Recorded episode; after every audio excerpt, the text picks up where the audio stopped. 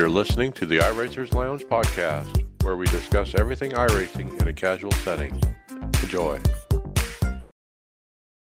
Welcome to the iRacers Lounge. I am your host, Mike Ellis. iRacers Lounge is a podcast for the iRacer where we talk all things iRacing in a casual setting. Joining me are the usual characters Chris Scales, Here.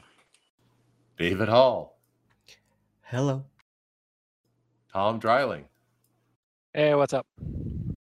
Tony Groves, Good evening, gentlemen. and Adam Josselyn. Adam No Show is back. All right. And where's Greg? Yeah. But let's uh let's have a good show, guys. Uh, we just came off the Coke 600 where I got a top five. I mean, I just literally finished. Uh, thanks for uh, you guys uh, allowing us to start late so I could accommodate that. Uh, but let's jump right into it. Uh, let's talk first uh, a little bit of Coke news, even though it is the off week, guys. Uh, we had word that they actually rescheduled from a Tuesday to a Friday uh, because they don't want to conflict with the truck race that's actually at Charlotte. So they're moving from Tuesday, May 26th to Friday, May 29th uh, next week to accommodate NASCAR's uh, schedule, which is interesting. Uh, I didn't know the Coke events couldn't conflict with NASCAR. I didn't either. That's kind of cool. I don't really know that one really affected the other that much, but that's kind of nice that you can watch both, I guess. Well, nowadays they were they're allies. They work really close together, so it makes sense. Yeah, you I don't thi- want to be dragging viewers away from one to the other, so that's a good move for both. I think it is a good move. Um, do you think that any of the Coke drivers might have been caught off guard? You know, maybe their work schedules don't allow Friday kind of thing, or It could happen, but we're in times where everybody's having to adjust to situations. So, um, caught off guard on one hand, but not surprised on the other. okay. Oh, now what would be really good is if uh, you know NASCAR used that Tuesday night truck slot to do a little uh, advertising for the Coke series on Friday. Yes. Right. And get it on the broadcast, get it television broadcast. That'd be cool too. But I don't see that happening until at least the playoffs, but we'll have to Yeah. see. They could easily, instead of just doing advertising, they could just bring one of the drivers into the broadcast as a guest. Which one would be a good one? Probably Ray probably- Alfalla. Yeah, well, definitely Ray, and we- we're going to talk about an article with him later. But any of the any of the front runners, really, any, they're all top forty elite drivers. So any of them are going to be a good guest, I think. Yeah, we've had most of them on our show. All right. The other thing that came out, uh, well, that was it on the Coke series. So let's move in. Tony Groves, we got a new iRacing paint job. Yeah, yeah, this one's coming uh, from Fast Pass to Anthony Alfredo, and uh, it's an Xfinity car all decked out, iRacing garb, and um, another stellar paint job. Nice, uh, it's like a nice fade on, you know, from blue to black. You know, blue at the front fades into black at the back. Um, that's really slick. I- I'm liking these new paint jobs that they're doing um, opposed to the uh, the other ones that we've seen in the past.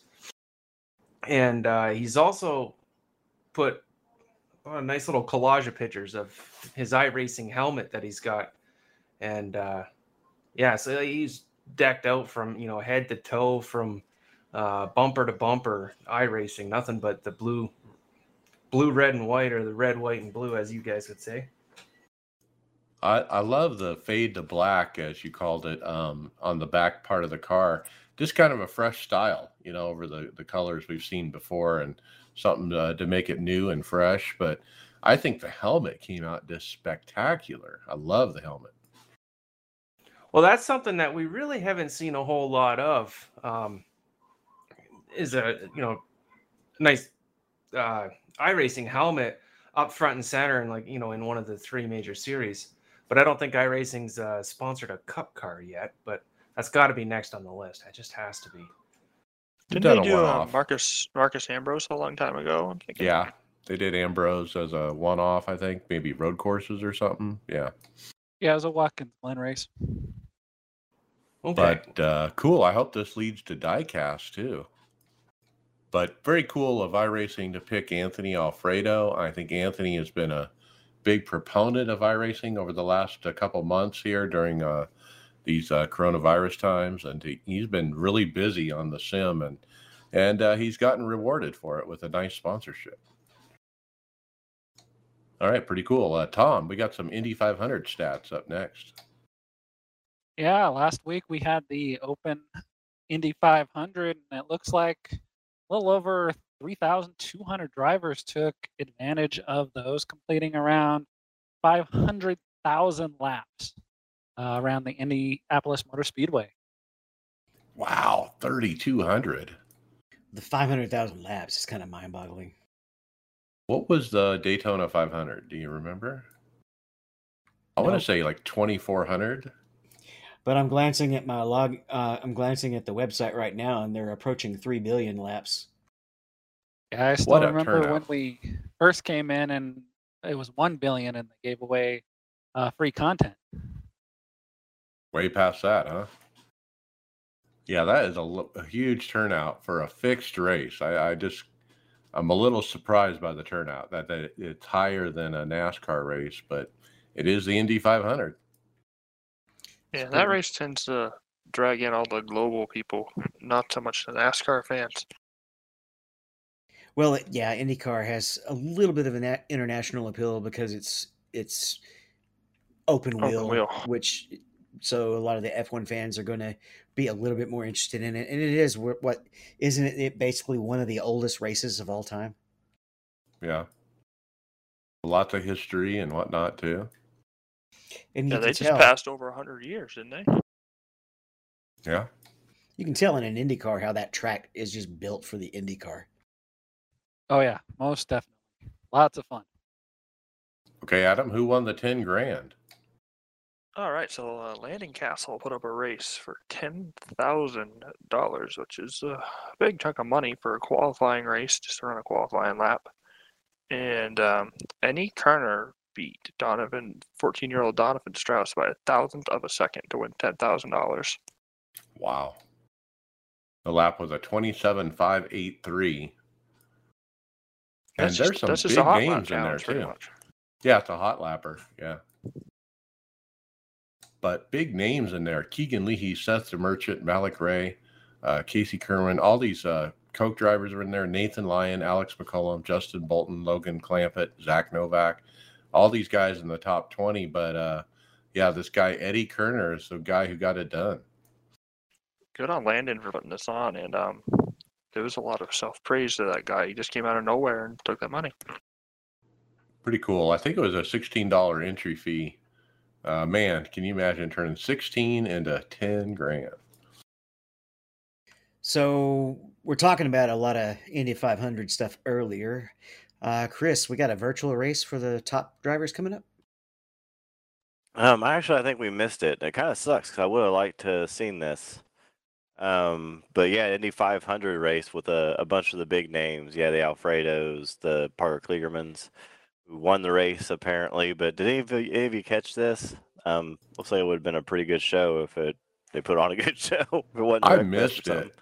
Man, I wanted to see it though because of the announcer. Uh, they had none other than legendary broadcaster Bob Jenkins um, doing the call on the broadcast on Podium Esports.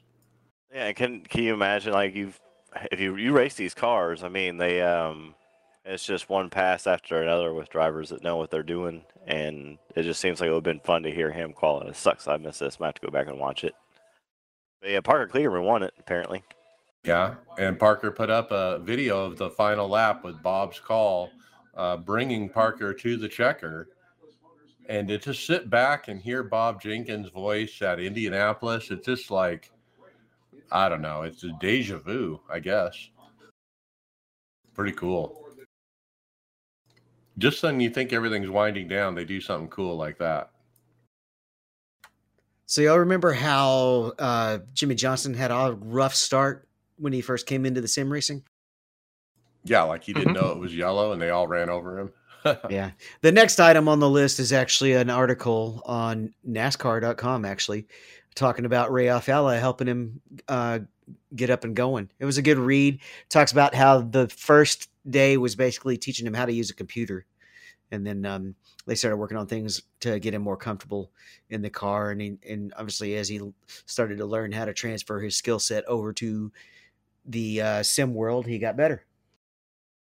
Yeah, here's a quote from Alfalla about the situation. He said, After seeing Jimmy struggle at Homestead, I went to Dale and asked him to put me in contact. Dale did, and Jimmy was immediately receptive to help. The biggest challenge was probably operating Windows, getting him used to all the little details, from downloading third party software to learning how to navigate iRacing. All these things take time, and he had to do it within a few days. Uh, one more quote uh, his racecraft was immediately there Alfalla said of his first on track race session with Johnson. He made several bold moves and left everyone quite impressed, but not surprised. He's Jimmie freaking Johnson after all. Let's not forget this guy won multiple championships in a row while they were changing the car and basically coming up with anti Jimmie Johnson rules. Every single year. Pretty cool uh, that the Coke drivers kind of volunteered up to help these guys. You know, it, it was kind of organic. It looked like the way things were kind of played out. I remember a tweet from Ray. It was um, like a scheduling session for the the one-on-one VRS coaching, and it was like a, a list of who's who in NASCAR just all these big names that were getting help from him getting started in the in the sim, which is nuts. I mean, because it took me months to get everything, and I'm you know I'm still working on it every day, trying to get adjust things and get things better that that these guys had less than a week. It's insane. And we're not sponsored by VRS, but I've I've actually taken private lessons for uh, driving the LMP there, and it it's worth it. You got your money's worth. I did. Um, we were going to try to do a group session as well, but we I just we couldn't line up the schedule that time around. Dale Dale uh, Jr. gave them a big, pretty big plug on his podcast the other day. Yep. Okay. All right, Tom, we got a, uh, an open uh, door opportunity for Malik Ray. Yeah, looks like Malik Ray is going to be doing some uh, kart racing. Looks like uh, he posted on Twitter that iRacing opens up many doors and opportunities. Uh, Clint Mellis saw me on iRacing, saw my pace, and is giving me a chance. That's pretty cool. Wow. So does some stranger sees you racing online and hit you up. Hey, you want to rate, run my uh, go kart? Ultimate dream. Want to start of it? Oh yeah, most definitely an ultimate dream for most of us. Well, if you're looking for a hot shoe, I think Malik Ray is probably one of them. Yeah, I you wouldn't mind putting crazy, him into a car. Yeah, you saw how crazy he was last week on when he won the Indy 500 and uh, about lost his mind.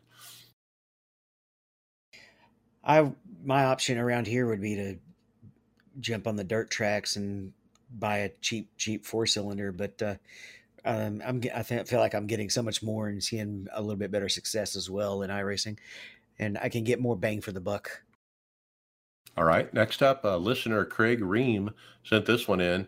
Uh, he he found a comment on a video uh, by iRacing. Um, basically, it was a video of Long Beach and somebody said you need to finish this track already and iRacing replied funny you mentioned that so that was our first clue about long beach uh, second clue is there was a big thread about it where people were speculating what's going to happen and there was a even a poll about when do you think it's going to be released um, and then we finally had a conf- confirmation. Okay, we got uh, Tony Gardner, the CEO of iRacing. He said, um, "Long Beach is confirmed," and so he ended up uh, posting uh, some significant updates, basically about the uh, content, including um,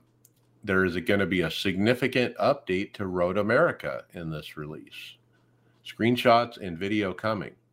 We also have a complete upgrade to Kentucky for the Oval folks. We're also about ready to announce a significant European road track. We are also working on a new LMP2 car. Wow, surprises? I think Long Beach is a surprise. I didn't think they'd ever finish it. I'm I'm looking ex- forward to LMP two car. Uh, that should be a lot of fun. Which Yeah. one though? No, no telling. There's there was a lot of speculation on on the iRacers Driving's World uh, post about it, but um, I was asking myself if it could replace the C7, and most people were like, "No, that's a completely different class." So, oh well, it'll it'll probably at least replace or supplement the HPD in in the Le Mans series. Right. What about the European road track? Uh, any ideas on what that could be? Maybe Paul Ricard or, or the Hungaroring, Hun- Hungaroring. How do you say that? Hungaro ring. Hungaro ring. So it says a significant European road track. So it's got to be one of the big ones, you know? Too bad it's not Monaco. Maybe it is. Give us Hockenheim. Give us Hockenheim, please. Now there was a, a there was a thread that some people were saying it could be Monaco because one of the sentences that he put was we are let me get back to the actual post. See if I can find it just a second.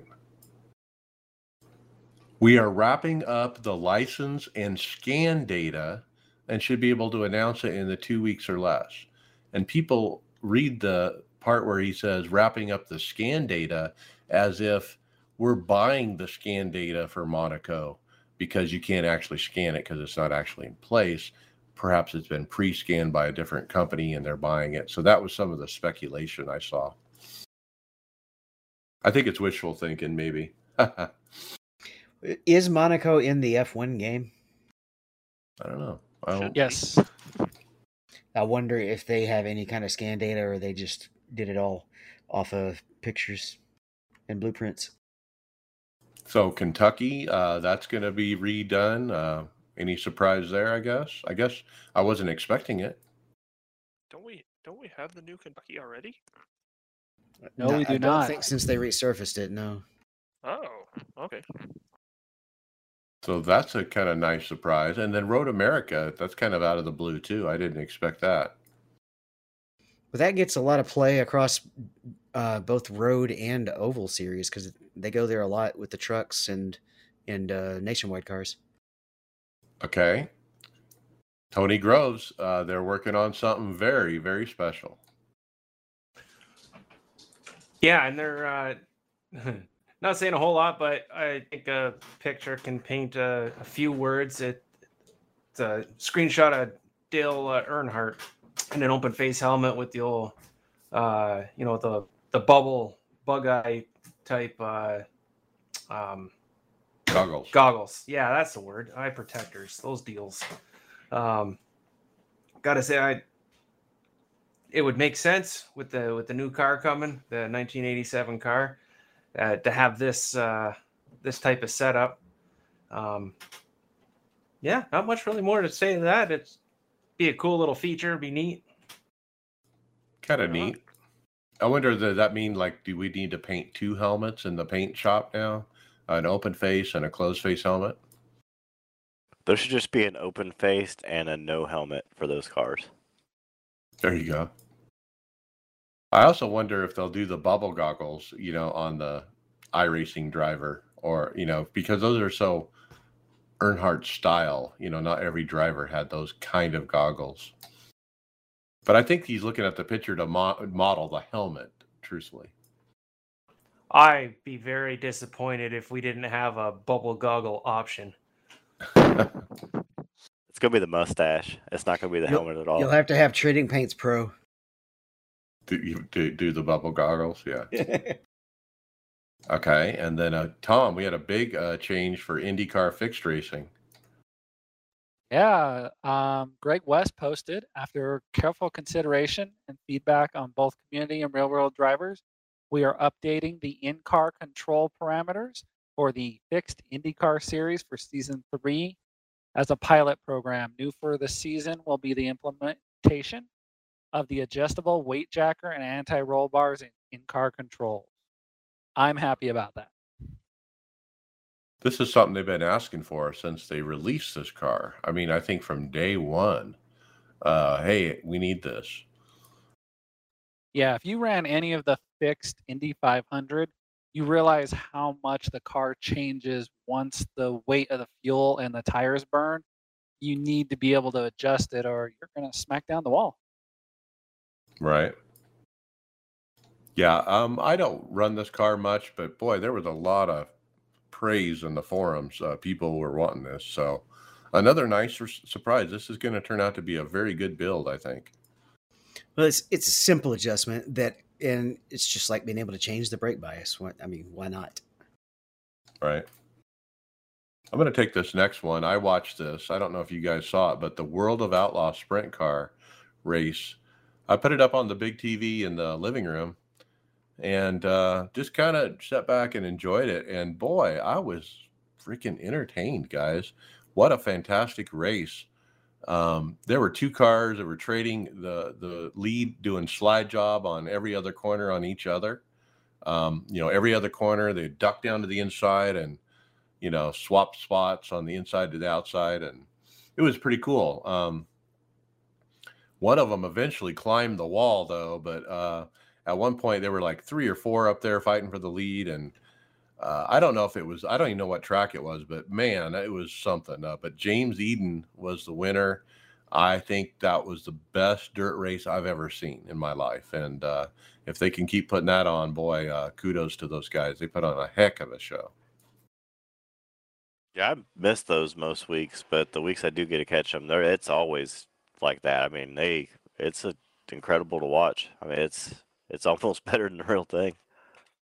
Yeah, and then Alex Bergeron, uh, you know, I don't know what happened in his heat, uh, but he had to come up through the front, up through there, you know, up through the field, and that's another part that's interesting to watch because he always does. I think he got up to third or second or something by the end, but he was way back at the beginning, and uh, to see him, uh, you know, getting by people and stuff, and yeah, that's some good racing. So, Chris, what if I told you that when they went back to the track, the biggest star was not invited? yes. So NASCAR um, tweeted out a video called "The Last Flag," and it's this kind of a depressing video of uh, you know now they went back real life racing. Where does that leave Barney? The uh, Barney, the flag, flag man. man. Yeah, which I, I don't even know what this is about because he still has like a million races to start, so he has a job but it's a pretty funny video anyway. Well, it's kind of hard. I mean, when you look at it, it doesn't make sense. You got to hear it. So I uh, we grabbed a clip. Here it is. What if I told you that it wasn't just a game to him? That it's not the climb up, but when it's time to come back down, that's tough. What if I told you the pixel that mattered most was the one in his heart? The last flag directed by absolutely no one because it's totally ridiculous. Watch NASCAR at Darlington Raceway this Wednesday at 7:30 p.m. Eastern on FS1. it's basically a commercial for their uh, Fox broadcast, is what it was. Yeah, that was that was yeah, brilliant, absolutely brilliant. it was. Whoever's idea was that, uh, kudos. Yeah, I thought it was great. Did anyone catch the real Barney yesterday? The way he was waving the flag? I saw that. In fact, NASCAR put up a side by side video comparison of the two, and it, it was uncanny how uh, they matched each other. That made my arm hurt the way what he watched the way that flag. He's been taking lessons from Barney, obviously. All right, it was just a it was a nice little shout out to Barney, kind of you know a thank you for you know keeping keeping the seat warm for him for the last couple of months. Yes. Now, uh, Greg Hill uh, from iRacing took it another step and he tweeted out a short video of Barney's brother who dreamed of becoming an open wheel star, but never got his chance because his pit crew quit and he couldn't put the car together. And so the video shows it's obviously iRacing uh, video, but it shows this guy kind of a driver kind of walking around the car. The car has the wheels off and the front nose off and it's in pieces. And it's kind of funny to watching the guy walk. Now, I don't think eh, before in iRacing we've seen somebody actually walk, you know, from one place to the other. It, it's kind of lanky the way he moves his arms about, though. Mike, that dude ain't walking. He is strutting. Is Well, that we- what it is? We do have the pit crews when we're pitting. They're they're jogging. That's true. Yeah, uh, you're right. He's kind of, I don't know, strutting, or I guess it was almost dancing. Yeah, I'm I'm I'm going with strutting. He's just like, man, I got this. I don't need these other guys. They can all bugger off, go have a ham sandwich or you know whatever they want to do. I'll take care of this. Pretty cool. Okay, and then Tom, more surprises. I, I think that's probably the the cute the the running theme this week is surprises. The Ford F one fifty. Yeah, this is something that a lot of iRacers, especially on the oval side, have been wanting is why do we have the Ford F-150? Well, we're going to get it in a couple weeks. So they released that information and they showed off a video. It looks really good. It does, and the video is kind of a a tease. It shows the other two trucks, the Toyota and the Chevy. They're kind of together, and then they come apart, and there's the Ford in the middle, and surprise. Yeah, they're getting really, really good at these videos. Uh, always looking forward to every 12 weeks seeing the new videos of what we're going to get, even if I don't know what we're going to be getting. I think it's impressive that iRacing can even make an F-150 look good. now, where did they get it, and where did they scan it from? That's the question. I wonder That is because good that's always been the problem, right? Ford That probably buckled. Board approval. yeah, they probably buckled under the pressure of yeah with the iRacing stuff because there's a lot of their drivers that couldn't participate in stuff because there wasn't a Ford in the sim. And I think in the past the problem has been with Ford. It hasn't been with iRacing. It has. It's been they haven't been able to get a Ford to get a hold of to get scanned. Right. So I bet they were uh, yeah a lot more. Um, they're happy to help. Yeah. Now, the negative with the positive here. Uh, one of our previous uh, members of this podcast, Will Gibson, and former teammate, really put it out uh, what everyone saw. But he said, "Want to find some ungrateful people? Just look at the comments when iRacing announces something new." And Will is right. It was ugly. I mean, the road guys lost their freaking mind on the forums and on Facebook and Twitter and everywhere else. If you look at the comment stream on the video that they put out, it's appalling that some of the negative comments that uh, these people uh, have put out uh, saying, you know, oh, you know, the oval guys are getting all the love and we don't get nothing and da da da da da. da. How Now- many times have we covered this? Pre- pretty much every re- every new update we we cover this, but I'm pretty sure that like March update was very road centric. Correct me if I'm wrong. I know one of the if it wasn't that one, it was the previous one that had a lot. You know, it was geared towards the road guys. So, um, yeah, whatever. David, you'd be the perfect person to know because you race both. So I, it seems balanced to me, doesn't it? To you? It feels very balanced to me. Uh, definitely. Aren't we getting like three open wheel cars? Yep, three open wheel cars coming. I think it ebbs and flows. You know, um, there's years where we've only had road cars. If you look at uh, 2016, uh, and we'll look at this a little bit later, they only did road stuff. They didn't do oval at all, and so it kind of comes and goes. But you know what? The negative nastiness in the forums. I think there, Greg West had to actually uh, close one of the threads on the announcement of the Ford F-150 because it got so toxic. So, boys, I mean, if it's not for you, you know, just be happy for everybody else and then keep to yourself. Yeah, the a big, big um part of iRacing is the community. We have a really good community, and if you don't want to be part of that, there's NASCAR Heat. There you go. Next up, a survey was sent out by iRacing to all members via email. Uh, I think everybody here got it. I think Bobby told me he didn't get one though.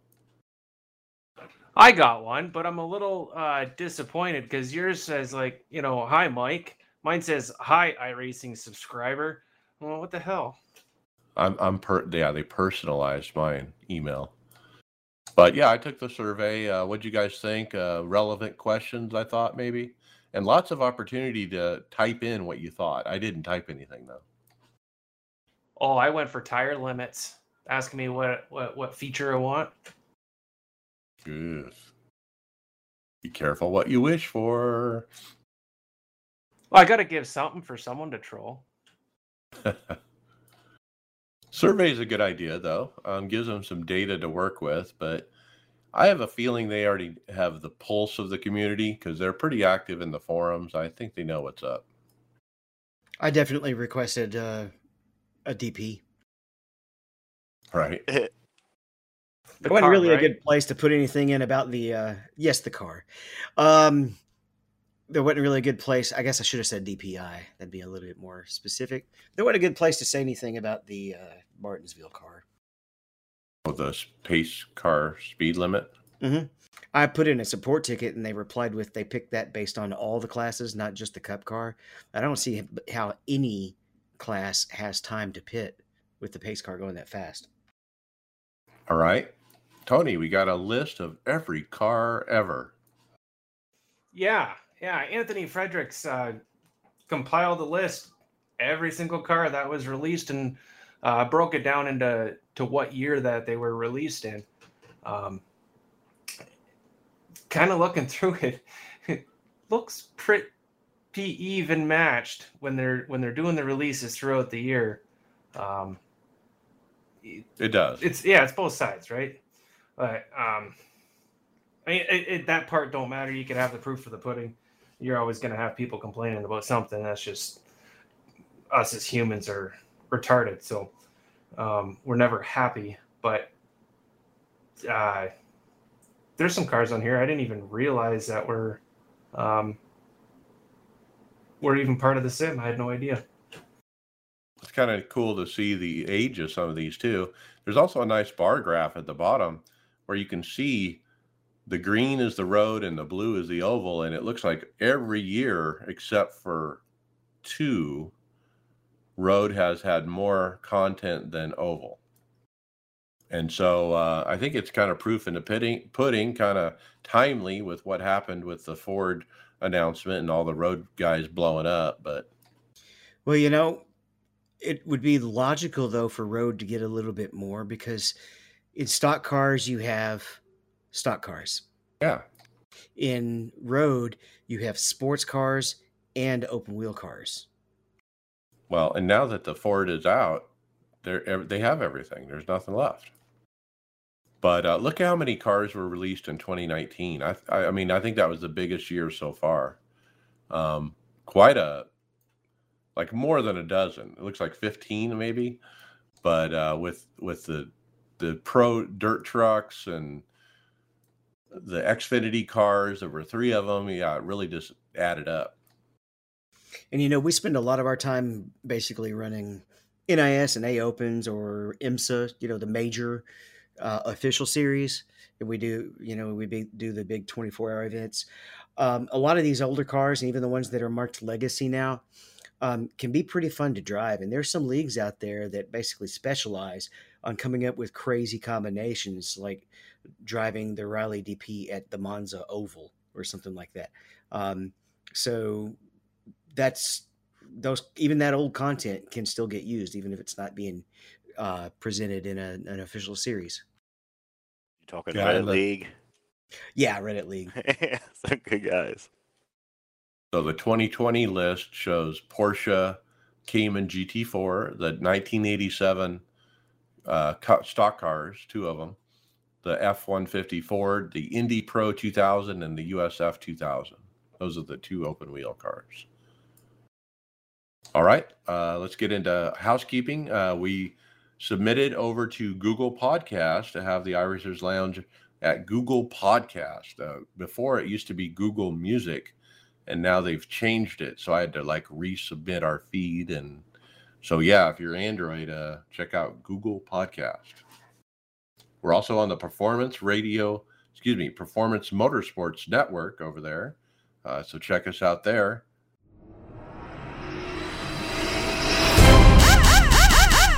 Will this computer run iRacing? Not now.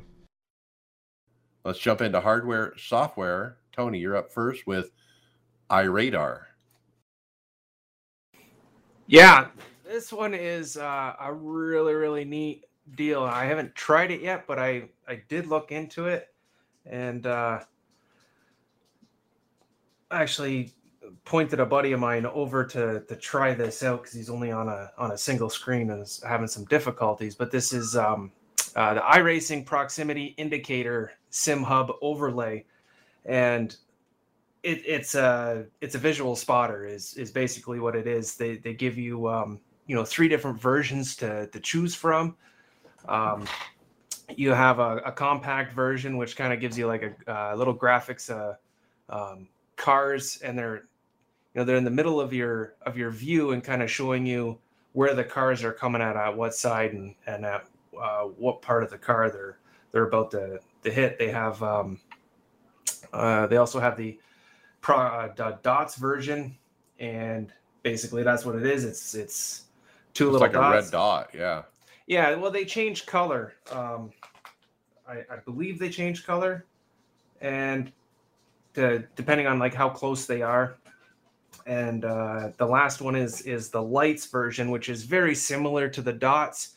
Um, it's a little uh, less pronounced and more kind of in the peripheral, and it'll just be like a like a highlighted color um, on either side of your screen to to show you um, where where that that person is. That one's a little less invasive, maybe, you know? It's not too different from the uh, overlay that you use, right? Right. It, I use the Joel Real Timing spotter overlay, which is very, very similar to this, but basically just gives you a visual clue of when people are si- on your side. So uh, this is a nice one. You know, I'm real happy with the Joel Real Timing one, or I would try this. Um, but I, I absolutely don't need anything. But hey, if you're uh, still looking for a visual spotter, check this one out. Yeah, I plan on uh, getting this one and, and trying it out. Uh, once my procrastination finishes, um, I'll be able to uh, give a little bit more insight on you know how well it works and stuff. But I, I've it looks really good. I, I think it'll I think it'll be really good. Once you get used to it, any of the visual spotting options uh, can improve your performance a little because you just get a, a little bit quicker sense of timing. And, and if it's really noisy, sometimes you might not even hear the spotter. spotter. Okay, Barry Rowland is back. David. Yes, this one he it's just the build, so there's not a whole lot of review, but he's building the PT actuator. Um, these things are some pretty hoss uh, actuators for motion rig. Wow, this thing's a beast. It's 5 DOF and it's got layers of motion is the way I want to call it. I mean, you got a bottom layer uh where it goes like left or right. It's actually on rollers if you look closely. Um where it- it's got actual rollers. But then there's a second layer and then there's the D box layer above that. And so the whole thing is kind of like up in the air with all these different motion things below it. It's freaking cool. It has it has the four you know kind of standard corner actuators, and then it's got an actuator kind of going across the diagonally that's set up for doing lateral slip motion. So when you can feel the car is getting loose. Um, the one thing on the review side that he did say is that he's extremely impressed with the, I guess, the metallurgy or the metalcraft. Yeah, this is just the build part one, so there'll probably be several parts because it's so complicated. But three actually and it looks like i think he's got part two up because it's showing up on my up next on the youtube page okay, so we'll talk about that one next week when I watch it. But yeah, it's uh this is a pretty cool motion. Now I looked at their website, it's pt-actuator.com and uh kind of had a hard time finding exactly the price. somewhere in my in in deep down i'm getting the urge to to think about motion i'm not sure um, greg will tell you later about how vr changes your world i'm wondering if motion does the same thing From what we've heard, it does. I mean, But you know, which one do you want to go with? There's so many different options. I mean, we talk about them every week. Yeah, and that's why I keep. That's what talked me into buying a rig. What you know, uh, I came into this podcast and y'all just started spending my money. That's right. Let's uh, spend your money for you. Okay. I'll take the next one, I guess. Uh, a limited edition Club Sport steering wheel F1 2020 coming soon. Uh, what do you guys think of the new Club Sport wheel? As far as the button layout, it's not any different than the one I have. I think it's just uh, got some special material that's made of like it's isn't it all carbon? Carbon fiber kind of look to it. Yeah. It's got more buttons than my F1 wheel I just bought and it has leather grip handles. Then you don't have the same F1 button I have. Nope. So are you mad that that you bought yours bef- right before this one came out? no, I saved about 200 bucks. Okay. Now, apparently, uh, when this was announced, uh, the Fanatec website it was actually non-functional for like a day. Uh, I don't know if it was related to this uh, product announcement, but I did see on Facebook uh, a lot of people not being able to get on Fanatec.com. Now I'm I'm looking right now at the picture, and there's one thing that I don't recognize that, and it's down in the middle, at the very bottom. It says up to 67 inputs, and I don't know what that is. I don't think that's on my wheel. Yeah, it's on your wheel. It's this. It's just the amount of uh, changes you can do on it. Because I I just ordered the one below their special edition F1 release. Okay. I'm not in the market, so that's okay. All right, let's jump into some company reviews. David, you got BJ Sim Racing.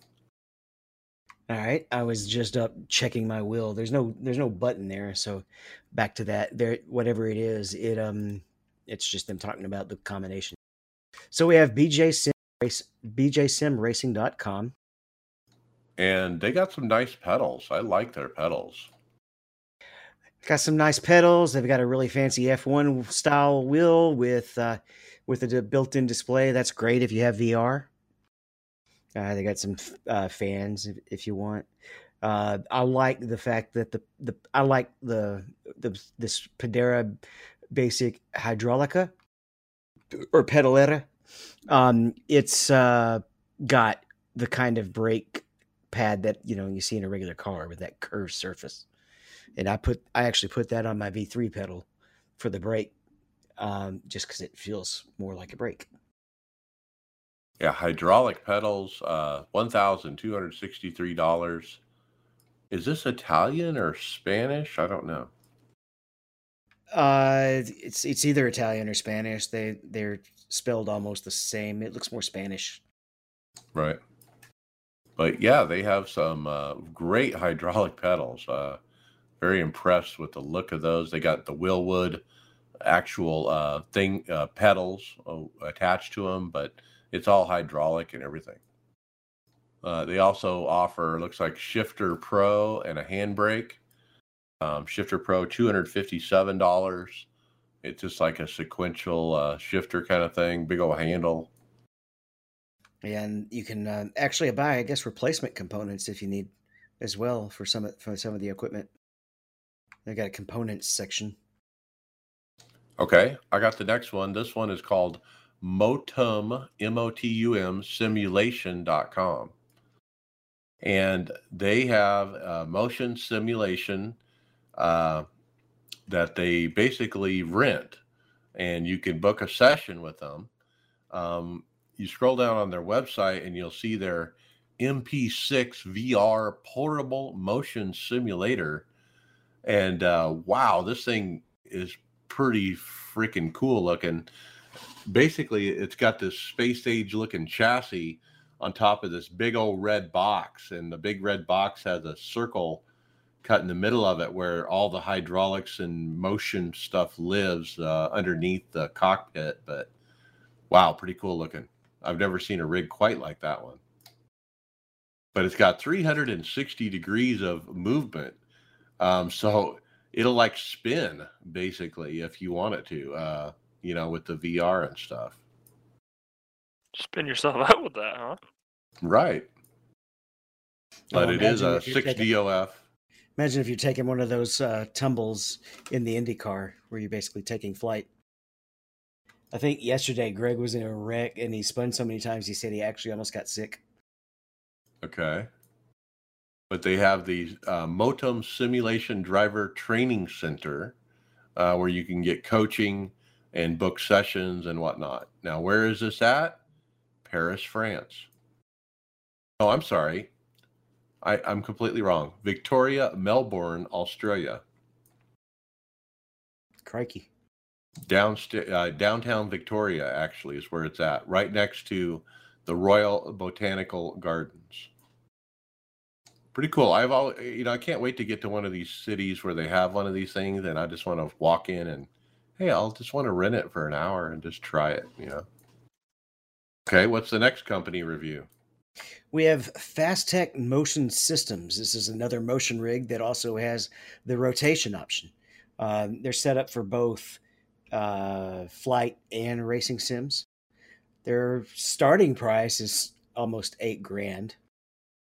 Um, For DOF.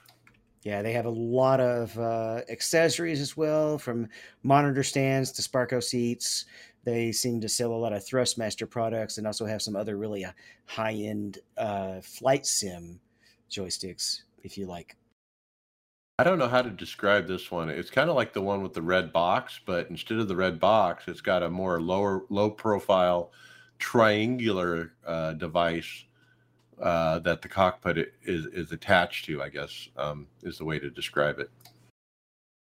Yeah, and I think the the base is actually it, the power supply essentially it just sits on top of it, and that pro- probably that rig, which is almost like an 80-20 type rig, rotates around. The, the rig itself doesn't actually look that heavy duty. It doesn't. Yeah, it kind of looks low end, uh, but for that price, I I, I don't know. I, I don't know about this one.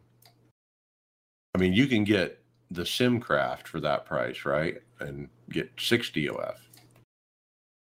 Yeah, they have um, they have the Vive on here. They have they have a lot of um, just mostly Thrustmaster gear. They seem to really they basically seem to be a dealer for them. It's F A S E Tech dot com and they're based out of Denmark. You think we've heard of all these, but nope. Okay, Tony Groves, what's the next one? Oh, we got one here from Switzerland, Acto Racer. Uh, their site's actoracer.ch. Um, looks like they they sell rigs, they rent rigs, they'll put on events for you. Um, they I, I didn't see any price, so it's probably you know they'll, they'll build it to how you want, but from what what they show us in the pictures, um, it's it's pretty much what you would expect from a from a full motion rig. Um, it's got the the belt tensioning system on it. Um, there's nothing about this that really stands out to me. Um, I mean, it's it's it's a much beefier setup than than the last one we were just talking about. But uh, yeah, It's a style that's got the hydraulic arms like attached to the back seat, you know, kind of thing, back of the seat, kind of like the CXC CXC ones from California. Switzerland. Okay, very cool. Uh, we're going around the world, I guess, today. Uh, this one, I think, is the one maybe that's France. Uh, it's called rtsimu.fr.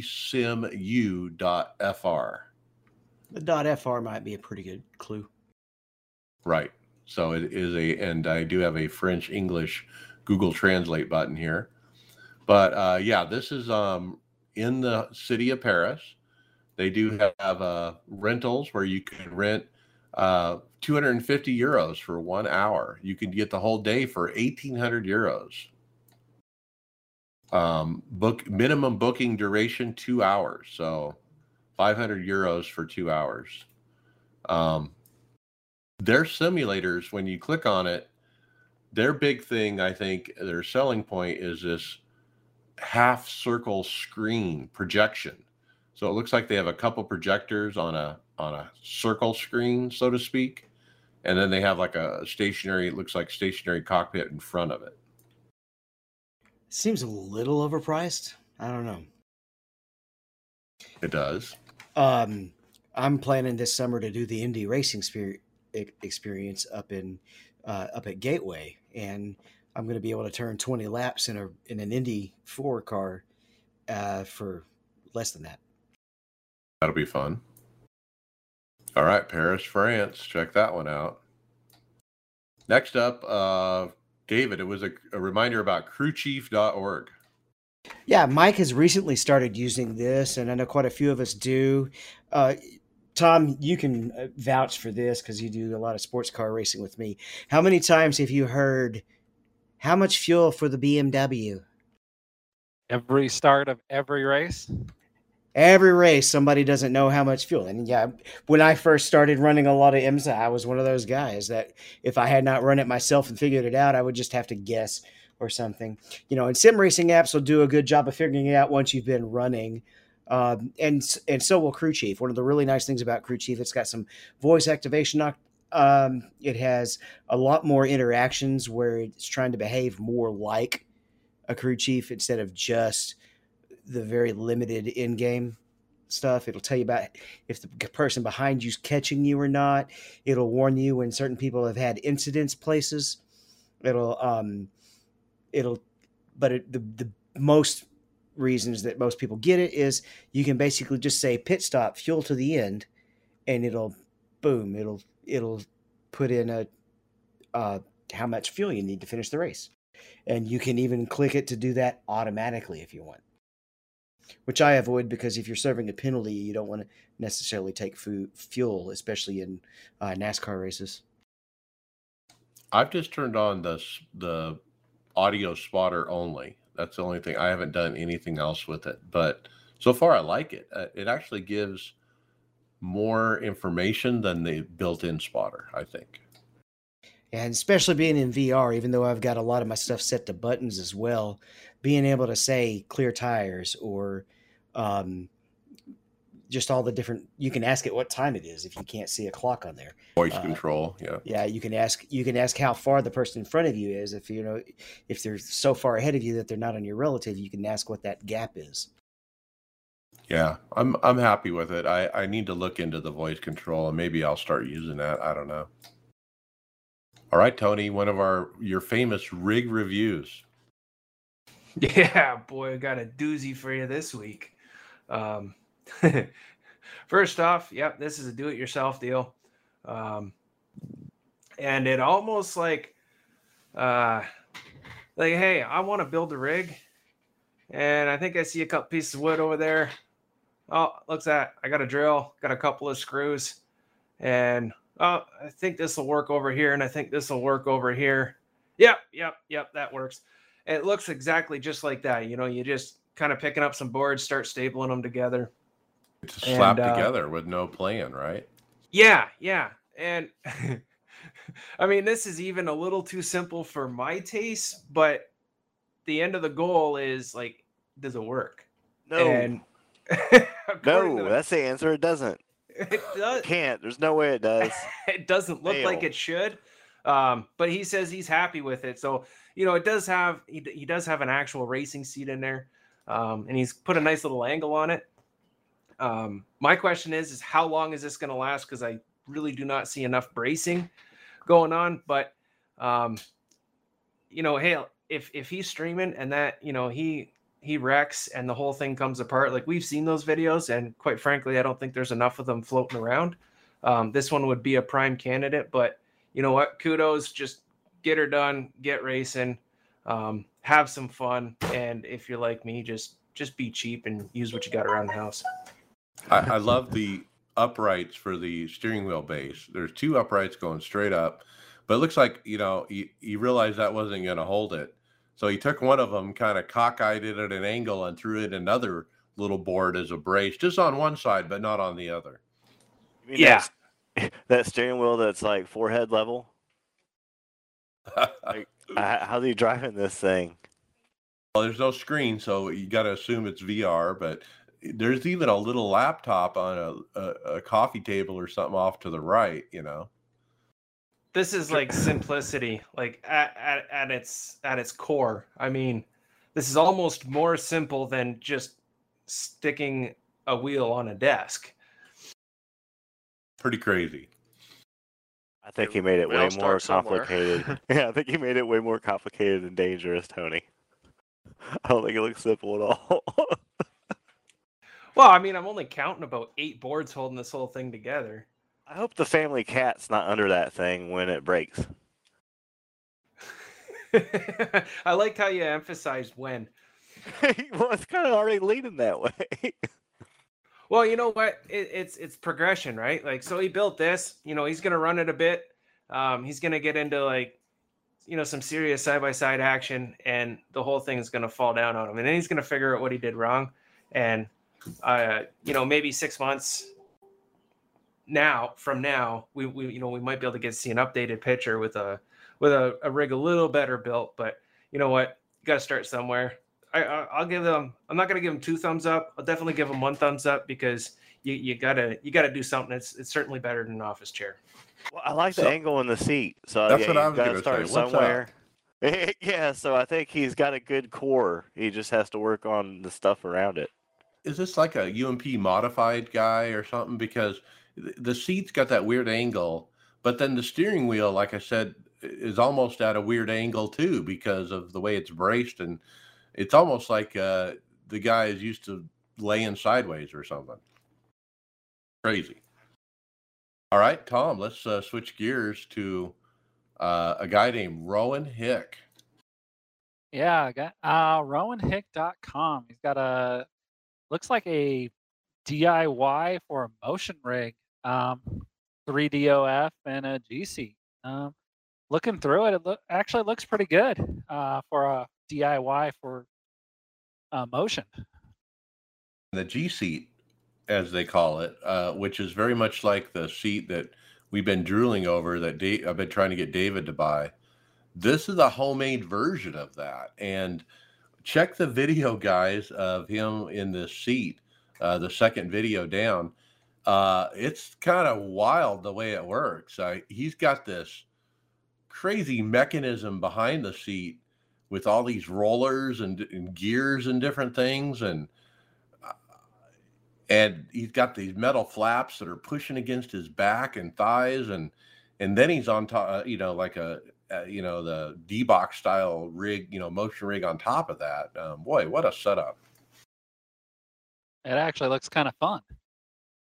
it does and it looks real you know like it gives you the right kind of sensations i mean look at how his body's kind of being jostled That was the biggest thing that I picked out of it. That, that seat's really throwing him around in there.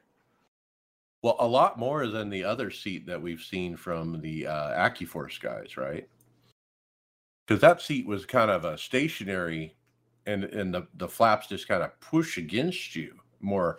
This thing it, i mean it, it's like it, there's only just the flaps. There's no seat really or structure beside the flaps. And so yeah it's really moving him about. 'Cause he kind of took the approach like, you know, take the seat, cut it in half, put it on a hinge, add actuators on, you know, on the four pieces, and that's kind of how it's built. Um, Yeah, the, the only difference is the uh, G seat has the six pieces instead of the four. Yeah. Well, it, it the mechanism where that hinges, Tony. Look at all those little round things there. I mean, what the heck am I seeing there? That's belt drive. Belt. It's like a yeah. There's like a belt wrapped around all those round things, and it's yeah, going back and forth. Crazy. But it also has a it has a roll or a pitch to it. Like the entire unit, it looks like it's bouncing forward and backwards. Or is Uh, that the D box? Well, I think that's part of the D box Okay. motion part. Yeah, you're seeing. Yeah. But everything combined is quite an ex. You know, he's going to be sore after that. yeah, well, that like like I said, that thing throws like it almost just shy of being a little, uh, you know, being a little violent, but he's he's really getting tossed around. Now we we say D box, but it's not. It's the SS SFX 100. We've talked about that before. That's the do-it-yourself D box stuff. And this website, if you go on down past the G seat, he has a lot of information about how to build these uh, SFX 100s. uh, with lots of pictures, videos, and and text. And so, if you're interested in any of this stuff DIY, this is a great website to kind of sink your teeth into. RowanHick.com. Adam, we got do-it-yourself wheel now. We we got an open wheel um, or road car wheel CAD file from Turn Racing. It's got all sorts of buttons on it, and if you have a CAD machine that can cut up this wheel and make it, you can go to turnracing.com for forty-five dollars and pick one up. Ah, it also uh, it's also good for 3D printing.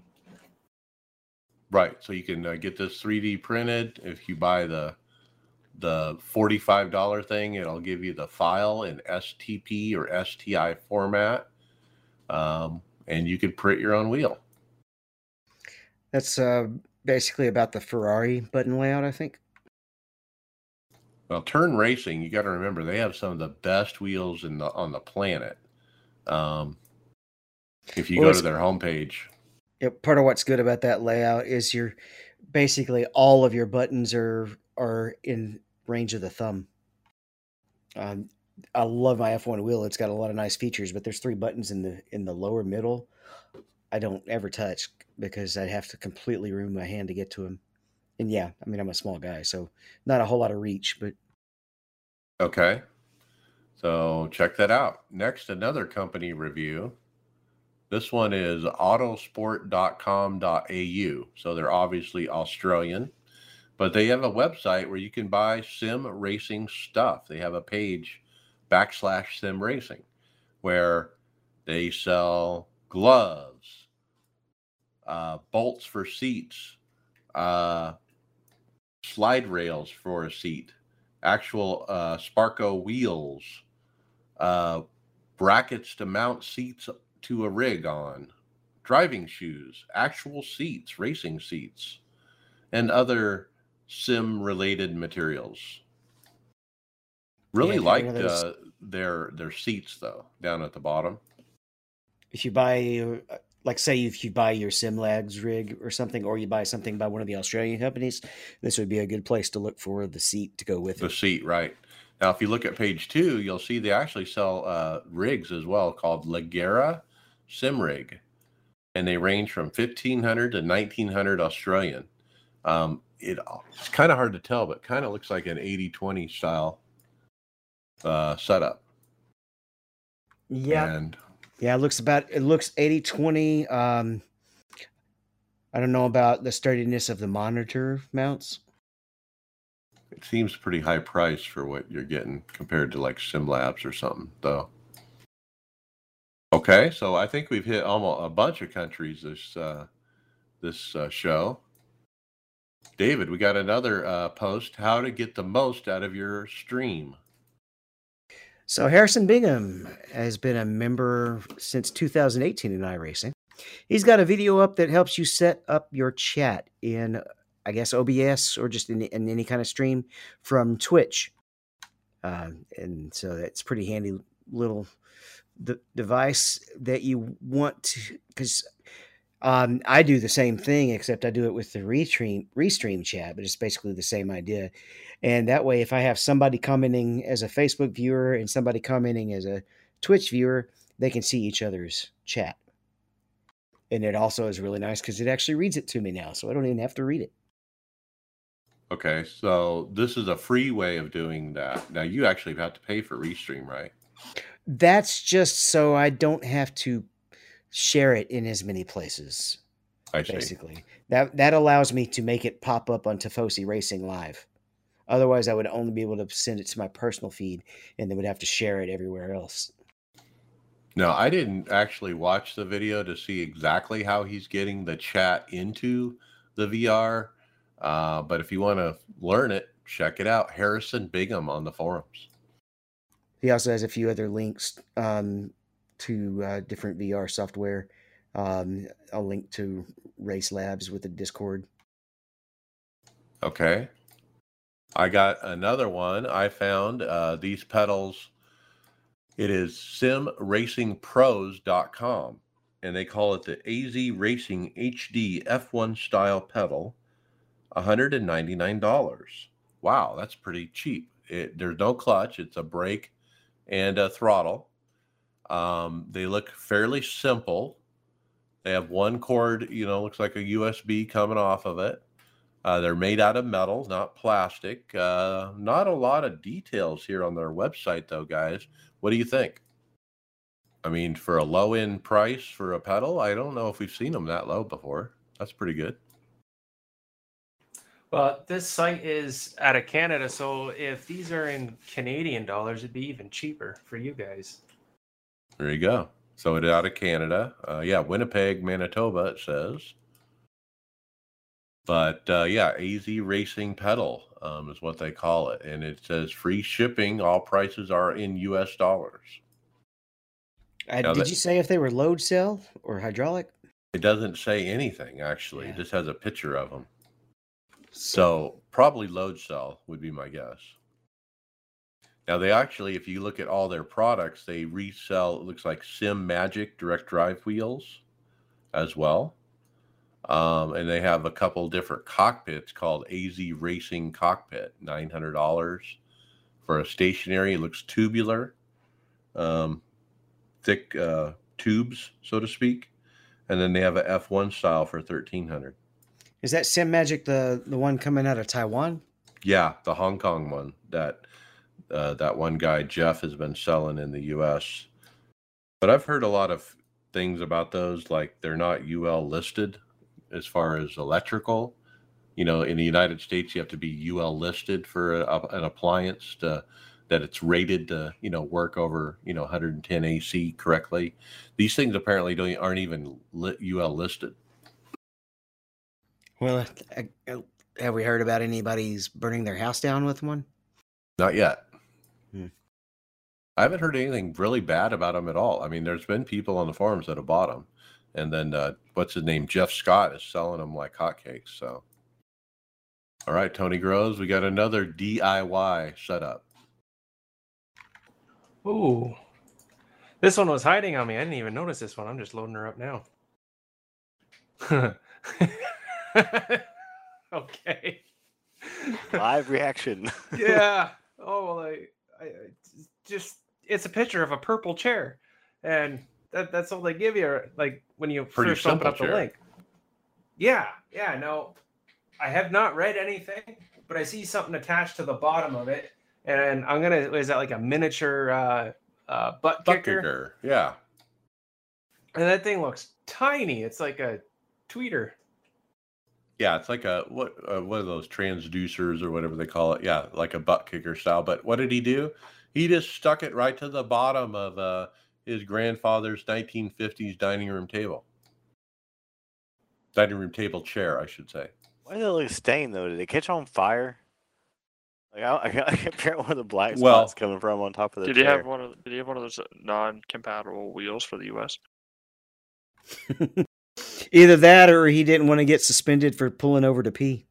What about the placement of this? I mean, the the the cone thing or the transducer is right where your bunghole would be, and it's on a piece of wood that he's sitting directly on. So I bet you he feels a lot of effect from this thing, Yeah, right in your nuts. right in your yeah, right in your bunghole. He's the happiest guy on track. He's he, he won't stop smiling, right? His wife just took up sim racing. He's about like that Denny Hamlin mask last night. So uh, it's not only his grandfather made this chair. Um, I, I love the ingenuity. Why not? Right? Like, what the hell? I can't see it being very comfortable um, for any longer than maybe 20 minutes. But it, there you go, man. Like, it does the trick. If this if this is what I had to work with, I'd be using it and I'd be smiling. So what the hell, right? Better nothing, right? I've been thinking about getting butt kickers myself.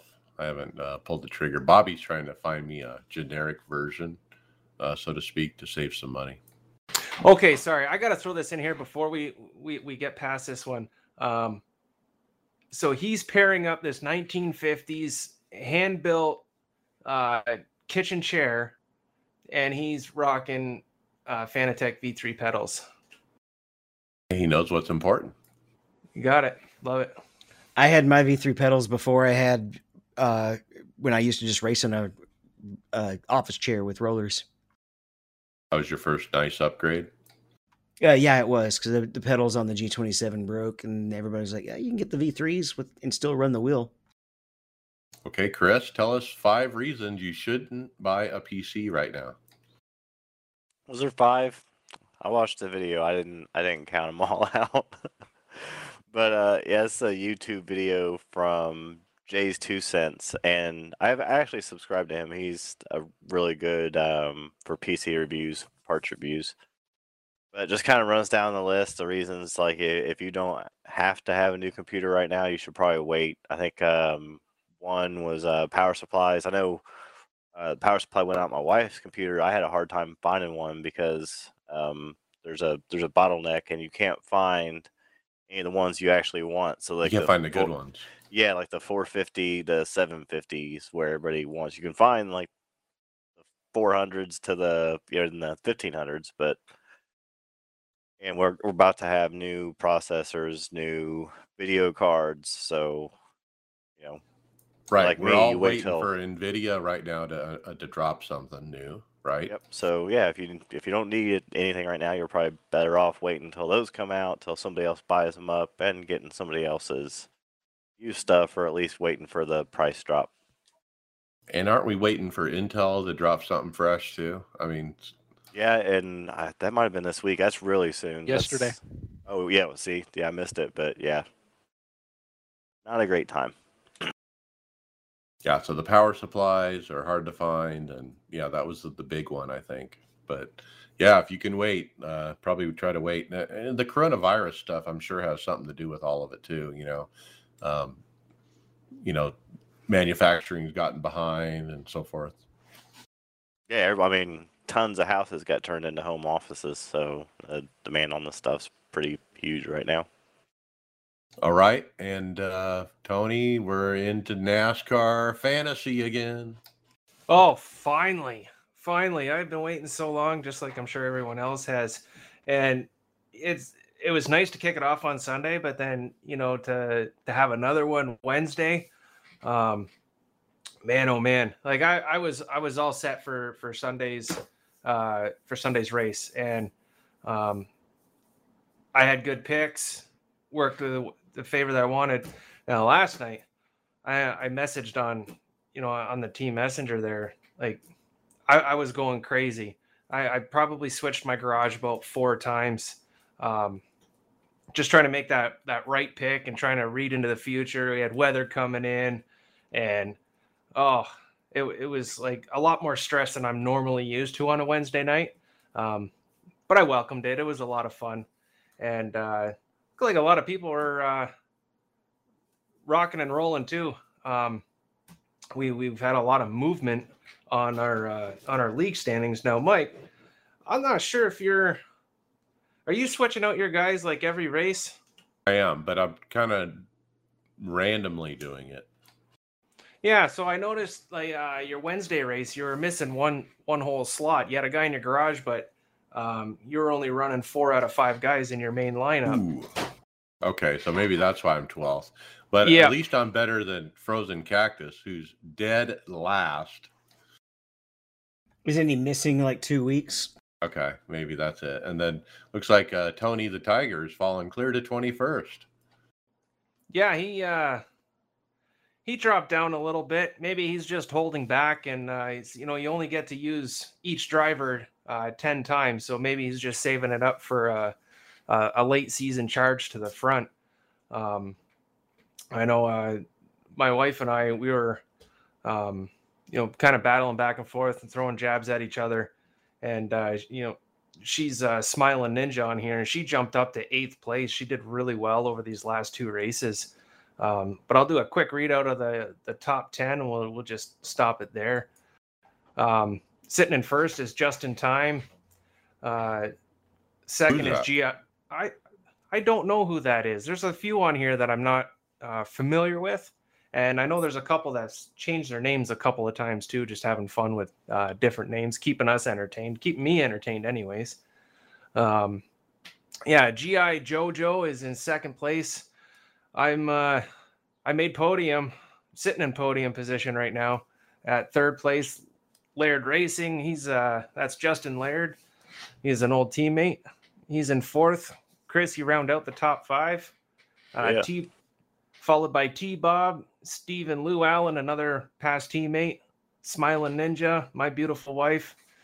Uh, TD, EWR, and Res Dog rounds out the top 10. Ooh, Lots of fun, guys. P12. You're, you're, you're there. Just uh, stay on top of your picks, Mike, and uh, make use of that garage pick. That is extremely helpful, and it can really net you some points. Adam, you're down there in 18th. It looks like.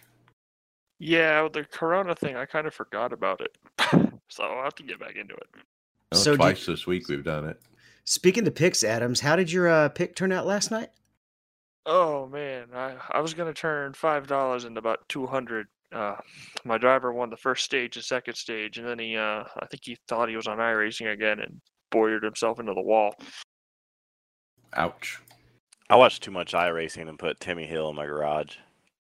Oh, So, so the way the pool I was in works is 40 people sign up in this Facebook group, and they do like a live draw, and the number that you you get drawn is the starting position of the car. That if you draw number four and you have the car that starts fourth, if you win the race with that car, you win all the money. Well, I had Bowyer because he because I drew number four. He was looking good yesterday. I tell you. I, sh- I should have just gone to bed, and maybe I would have had better luck. I was thinking about you when I heard it on the radio while I was limping around in the in the uh, Charlotte race. So let's let's get into that. Let's jump into results. The NASCAR iRacing Series, Charlotte, the Coke 600, one of our full length events, 600 miles. Uh, David, you start us off. P12. Yep, I started off by making sure I was properly dehydrated, so the race was fairly comfortable. Um, and I'm, this is one of those P12s I have to be happy with. Um, had a good long run set. Uh, usually was restarting around uh, towards the front. First 120 laps, top five. We were all being smart and not squeezing, not diving. Everybody was just letting what could clearly they could clearly tell was the faster car go, and then as usual we get in a restart and P uh, I'm P four, P two and three decide it's time to race with 250 laps to go, and they they run too close to each other and net code, uh, but they were really both being a little aggressive. That's the event that ruined my race. Yep, took us both out. Uh, I was down horsepower the rest of the race, and I was as far as three laps down because for the through the middle of the race we had a long run. Then in the last 50 laps, everybody got stupid again, and so many people wrecked out. I got back up to 12th, one lap down. Okay. And my race was just that. I was running, I don't know, the back half of the top 10 when that uh, event happened between the second and third place. And it just blocked up the track. I had nowhere to go. And uh, I kept getting in incidents, and I eventually got to 17 where I had to stop and go. And after that, I was just a couple laps down. I was down on horsepower, and it was just slow. And I gave up about halfway. I parked it, lost more about a hundred I rating, if not more. Uh, so it was a pretty bad race. Uh, Greg uh, also ran. He uh, wrecked out fairly, or well, uh, maybe about halfway. I think he wrecked out. Um, Tom, you got the best uh, finish so far. P three. Yeah, it's a little disappointing though. Uh, led a whole lot of the race. Um, started in the back like I always do. Worked my way up front. Uh, ran the race as best as I could. Led about 150 laps. Um, towards the end, on a late restart, one of the guys behind me got into me. Ton of damage on the car, and I was only able to get to third. So I guess I'll try again on Sunday. But yeah, disappointing third. I hate to say that. And then Adam, you didn't run. You had to work. Uh, Chris, I think you ran and got wrecked, right? Yeah, I ran last night and this afternoon. Both times wrecked out real early by just nonsense. like the the one this afternoon. Um, there was a wreck right at the front. Somebody called it out. Everybody started checking up. Everything was going to be fine, but there was a huge bunch of cars where the checkup was, and one guy doesn't check up, and it looks like he's trying to go bowling or something. I mean, just destroys like half a dozen of us. So sucks. Yeah, it's a long race, and yeah, it only takes one. Yeah, you haven't got a, a finish yet, so I hope you get one. All right, and then today, uh, David, you uh, let's talk about your race. Yeah, I've, I wasn't able to finish it. I mean, I suppose I could have, but I wanted to go ahead and get ready for the podcast and go take care of an errand. Uh, I was slow to begin with. Made top split this time instead of second split, and it's like night and day. I don't know if that's why I felt like the same set was terrible, or you know, these guys are fast, so yeah. It's uh, hard sledding. when, when I when I cut when it gets when I get up in the top split, I'm I'm not a front runner. I'm just it's just you know I'm I'm a back marker in in that top split, and there was a lot of good drivers in there. Uh, in fact, a pro won it, Michael Guariglia. Um, there was a point though at somewhere I was I was probably going to sneak away with a tenth to twentieth through attrition, but um, somewhere in the middle of the race, there was a guy that had a blinking problem, caused a wreck, and I couldn't avoid it. Uh, and it didn't even bring out the caution because he blinked out again and left the track. So it stayed green, even though he was completely sideways, stopped up against the wall. Caution didn't come out. I'm down horsepower, but I'm I'm just continuing, you know, making laps, hoping for attrition. And right as I'm about to let a lap car that's a little bit faster than me and has been closing, right as I'm about to pull up and let him slide by, my engine pops and it causes him to run into me. Um, I'm lucky I didn't take out the leaders because I, I locked it up as soon as it happened, but went sliding all the way through the infield and back up on the start finish line. Uh, they were all able to dodge me. And at that point, it was a blown engine. I was done. And then Greg ran it with us. He got up to maybe three quarters of the race before he got wrecked out. It was sudden. It was just one of those big things, and he was done just like that. Uh, I ran top five, P5. Man, I'm happy with that. Uh, I wasn't going to run today because we were ha- going to have to postpone the podcast if I ran and all this. And I decided to because it was such a crap result last night. And uh, man, I'm so happy to get a P5. I'm one and done. I'm not going to run Friday, I think, uh, because it is 600 miles. But to keep my streak of good finishes going this year, I think I have a 13th or better every week this year so far. So to come out of the 600 with a uh, top five, man, I'll take it. Very happy. I had a good luck. I missed the big wreck at the beginning. Took out about 10 or 12 cars. I I had to miss it, and I did. And and then a couple times I got lucky where we were in green flag stops, and I hadn't stopped yet, and the caution came out, and then it kind of cycled me some some good track position. Um, that's what really got me from running, you know, somewhere between 12th to 15th up to the top five, and they were basically, you know, f- just a few cars on the lead lap at the end. So, um, You know, was, almost was going to get a top 10 for sure. Almost every race almost every race result we talk about ends up coming down to ba- whether or not we avoided the screwballs. Well, that's the thing. Last night I couldn't I couldn't miss anything, and today it was just like pure luck. I, you know, everything was just handed to me on a platter. So it ebbs and flows, and it comes and goes. And when you race as much as we do, uh, 36 weeks a, a, a year, um, it happens. You're going to see everything, the highs and the lows. Uh, oops. Okay. That's, Speaking of uh, highs, um, he's not here, but Tony Rochette getting it done. the Indy 500 Open, he wins his split. Uh, congratulations, Tony. He said, ran great all race, stayed out of trouble, started second with two laps to go, outran the leader on older tires and tur- turn one. Leader tried to push me out of the way. I held it, and he ended up wrecking himself and the cars behind us. I am an Indy 500 champion. Bye bye. Bye bye. And he's he's um he's also not the only one. David, you also won the Indy 500 Open. Congratulations. Yeah, me and Adam made the same split on this one, and we, we actually put in qualifying time, so we were one of the upper splits. Uh, and um, just everything went my way. Me and Adam were were pretty much right next to each other towards towards the middle of the race, running near the front. Uh, there was this one guy that was hugely fast, but it came down a little bit to fuel because both Adam and this other guy pitted just a couple of laps before me the second to last time and then spent the rest of the race saving fuel while I was full speed.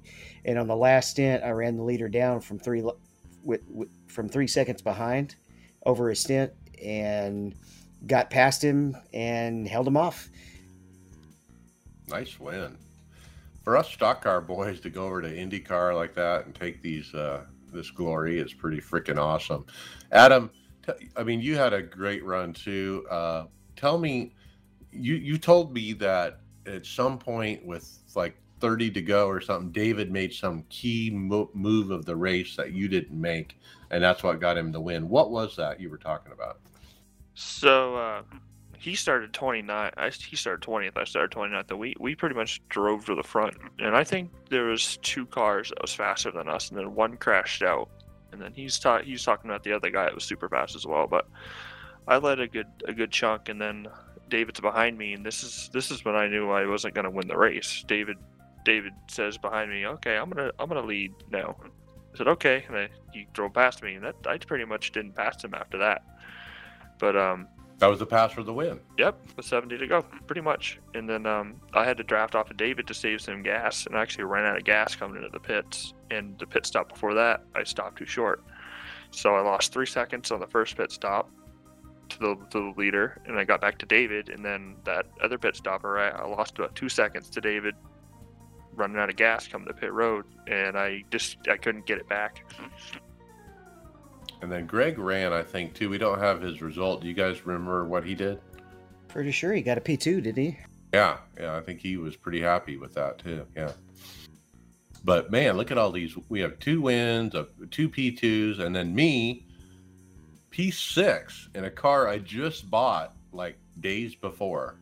Uh, I led some laps, guys. Uh, stayed with the leaders early but after the green flag runs, I would fade back eventually.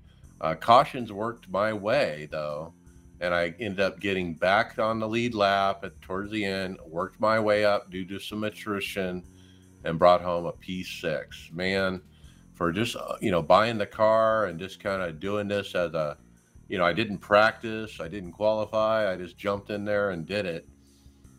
Pretty happy with that result while we're still talking about indies, I also ran both me and Tom ran in the Pacific Majors. I don't have your result listed, Tom, but you can fill us in after I put mine in. Uh, I made top pro split. There's two pro splits in the Americas division. It's a, and then two uh, sportsman splits. And uh, I'm not the greatest qualifier, but and I made it in by 0.04, 0.004 miles per hour um, to get into the top split that's a pretty major accomplishment right there. Mm-hmm.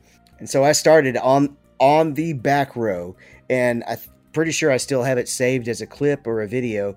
Uh, very first thing I, I had to avoid a wreck mid pack, uh, and ran 15 ish, 16 ish, and worked my way up and finished P9 in in a race. You know, running around characters like Christian Chandler and um, I think he was P7. He got he had some.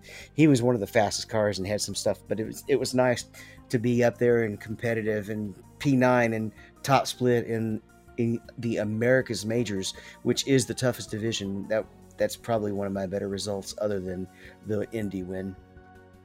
Well done. And Tom, you also ran in that. Yeah, I also ran in that. I ran in the European split, uh, which happens earlier in that morning. Um, ran with my teammate Richie Hearn. Uh, we ran really good. Uh, unfortunately, I got involved in two accidents that ended my day a little early. Um, finished 24th. Richie came out and finished uh, top 10. So that was good for the team wise on that one. Nice run for him. Neat little story about Richie that I heard watching the broadcast. Um, is he has a P3 in the real life Indy 500. Yep. Correct. That is his highest finishing in the Indy 500. Okay, let's talk road to pro. Um, Adam, you didn't run for the first time. Uh, basically, your work schedule. Yeah, I'm working like 12 hour days, Mondays and Tuesdays, and I had Wednesdays off for a while, but um, yeah, I'm working Wednesdays now, and it's just not worth it staying up to 11 o'clock at night anymore to do that. So we're just going to focus on that NIS. I ran it, and uh, man, talk about highs of highs, lows of lows. I was embarrassed. Uh, I ran horrible in the our road to pro at Charlotte in the truck. I uh, I don't even know what to say. I, I was loose in the corners, and I would have to save it, and I would lose my track position, and I was just like the worst car out there. And I, you know, just uh, you know, after finishing sixth at Indy in the Indy car, and then just today fifth in the Coke 600 you know, I know how to do it. I know how to drive. But this freaking truck, man, I just don't do I can't do it. I hate the truck and I don't know why I just suck. I can't figure it out. Yeah, I'm in the same boat, buddy. Drives me nuts. I don't know who else ran that night, but we didn't I don't think anybody had a good run. Maybe I think Phil Gary actually ran. Uh he got like six, and so he had the best finish, I think. He's our uh, he's our resident trucker over here at Tifosi. That's right. All right. Well, that's it for that. Let's get into final thoughts. Chris Scales. I'm out of here for old bastards practice for the Xfinity race tomorrow night, and I'll have to talk to those guys about the um, fundraiser race we're going to do with uh, them and Burning Rubber, Rubber Radio podcast. And I think they're going to bring in um, some celebrities they're going to pluck up, and I think we might be a little hard up on our side, but I think we might be able to bring in some faster talent if we can get some get in some of our peak friends for that race. But um, should be a pretty cool race. We'll have to tie down a track and a date probably here in a month or so. And it's going to be um, raising money for Project Canine Hero, which um, takes care of um, wouldn't say service dogs because that's kind of such a broad term now, but like uh, police dogs and military dogs.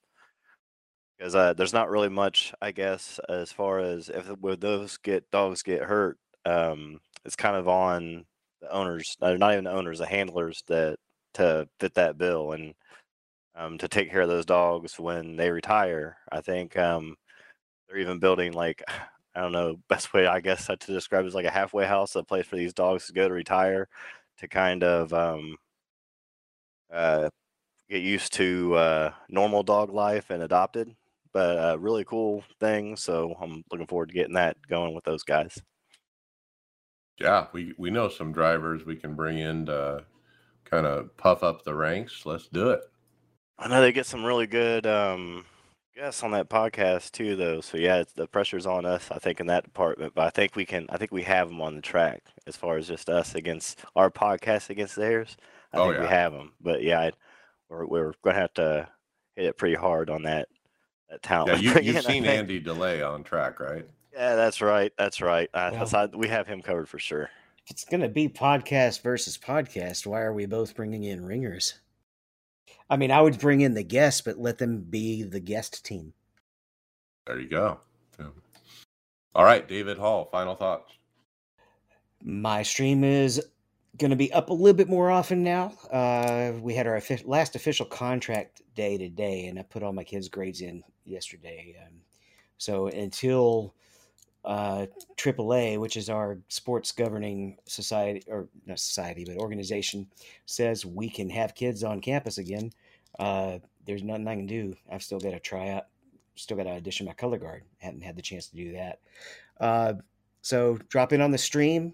Restream actually reads to me, so it's not even that distracting to be able to chat with you while I'm racing, uh, especially on the road courses. Uh, if you see me in the mornings, most of the other guys are off at work or doing family things. I'm just a loner, so I'll be on iRacing and uh, come in and say hi. Okay, thanks. Tom, what are your final thoughts?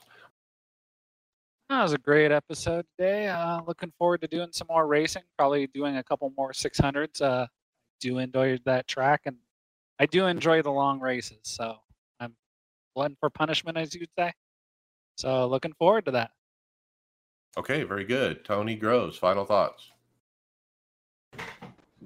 Yeah, well, uh, more fantasy racing coming up uh, Sunday, and I'm pretty sure we're going to be doing a little chit chatting about that tomorrow night when we record episode number seven of the iRacers Lounge Aftermath. Uh, don't miss that. I'll try and get that out as soon as we we're, we're done recording, and uh, should be a good time. That's all I got today. Are we going to have Indy 500 champion Tony Rochette on there, or is he going to be able to make it this week? I can't remember. Maybe he's too good for us now. that He's Indy 500 champion. Well, yeah, he's he's he's the winner. He's going to be looking down on us. Like, I ain't coming on your show. Forget it. Pig. All right, looking forward to that. The aftermath. Uh, Adam Josselyn, final thought. Um, yeah, but so uh, I got a new rig. If uh, anybody heard about that, and uh, it kind of looks like a race car sitting in the basement. And on top of that, we redid the whole basement and put the bar next to the sim rig. And I also do the podcast from right here now. So pretty fun. I should uh, be here permanently now and not be big timing you guys each Thursday unless my friends show up. The Sim Cave, right? I think Tony came up with the Sim Cave. Sim bar. Yeah, it's Simbar. definitely are able to make it back on the show because we're able to run a normal time now. Okay. Yeah, Uh, I love my new rig. It's uh the other one was kind of wood and uh, kind of thrown together thing, and this thing it looks like uh, some someone told me you could put a motor and axles on it and probably turn it into a go kart if you wanted. I think you need like a disco ball down there. I have some blue lights going right now. Okay. Uh, my final thoughts, man, I was just anxious this week about getting a good result. Uh, I'm not a big fan of these long races. I just feel like they're too long, uh, but I do them anyway because I'm doing the whole season. I'm going for points. It's part of it. So I'm not, you know, I'm going to do it. But man, to get a P5 and just have that result under my belt, man, I'm so relieved. I don't even know if I'm going to run tomorrow night at this point. Uh, maybe I'll just spot for the guys and uh, and try to be moral support. But uh, with that, I'm anxious to keep going. We get back into these half distance races, the ones I like, and uh, uh, looking forward to it. Looking forward to the build, especially those two 1987 stock cars. I really feel like that might be a, a new outlet for us, um, you know, besides what we normally run. Um, and so, kind of anxious for that. So, with that, we'll see you on the track later.